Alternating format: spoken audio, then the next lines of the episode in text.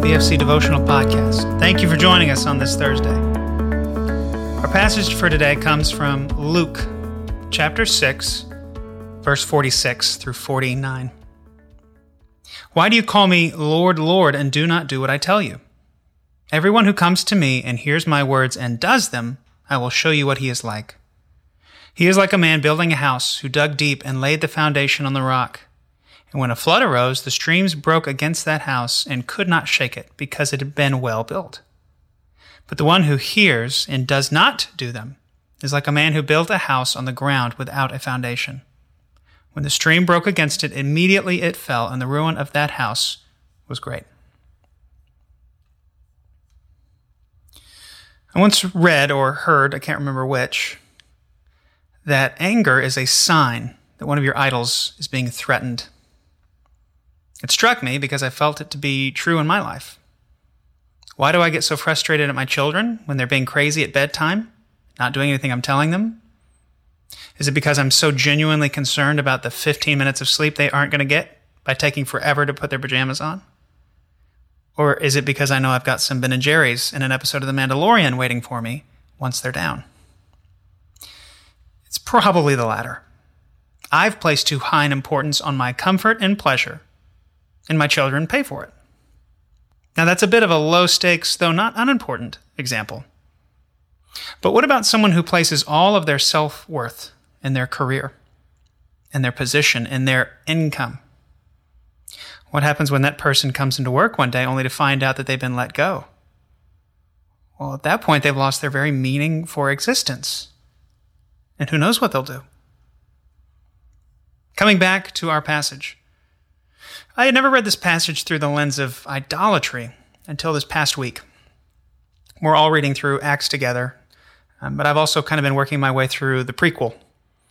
And reading through this very familiar passage, I seem to remember a, a children's church song, The Wise Man Built His House Upon the Rock. It's something I've grown up with. But this past reading, I realized that the house without a foundation is a life built on idolatry on putting something other than God on the throne of your life. And as we've seen, such a house can't stand. Money, relationships, sex, possessions, time, power, control, security, all of these things can be taken away. They can disappear in a moment. In fact, for many people, they did this past year. This pandemic and the social distancing and the shutdowns robbed many people of the things that they valued mo- the things they valued most and at a moment's notice. Businesses were shut down indefinitely. We weren't allowed to see many of the people we love. Our ability to gauge in our favorite hobbies and pastimes was limited. Many of the things that kept us busy and distracted were taken away. When unexpected trouble comes, it reveals the foundation of your life. To the extent that we were trusting in God or trusting in other gods, was revealed to many of us this past year. Did we feel anger and fear? Or did we lift our eyes to the hills where our help comes from? Did it drive us to trust God more and to know that He was holding us through it all? You know, I think for many of us, it was a mixture of all these responses. The important thing is, when we experience this fear and anger and anxiety, do we run back to our idols to get us through? Or do we let it reorient us to the things that really matter most? Our walk with the Lord, His Word, prayer, our godly friendships. This is the foundation that remains secure through the storm. These are the things that nothing in all of heaven and earth can take away from us. There's an old hymn that I think really says this well and in a poetic way. How firm a foundation, ye saints of the Lord, is laid for your faith in his excellent word. What more can he say than to you he has said, to you who for refuge to Jesus have fled? Fear not, I am with thee, O be not dismayed, for I am thy God, and will still give thee aid.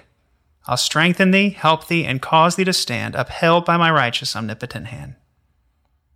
When through the deep waters I call thee to go, the rivers of sorrow shall not overflow.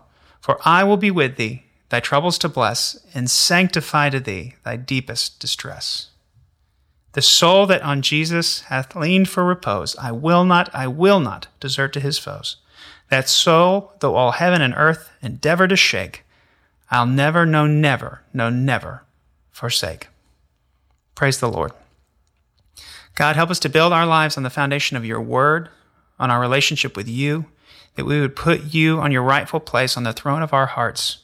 That is the foundation that nothing in life can shake. And you will see us through to the end. We will give you all the glory for it in Jesus' name. Amen. Well, thank you for joining us today. Tune in every Monday through Friday for more editions of Let's Talk. Church family, you are loved. Have a blessed day.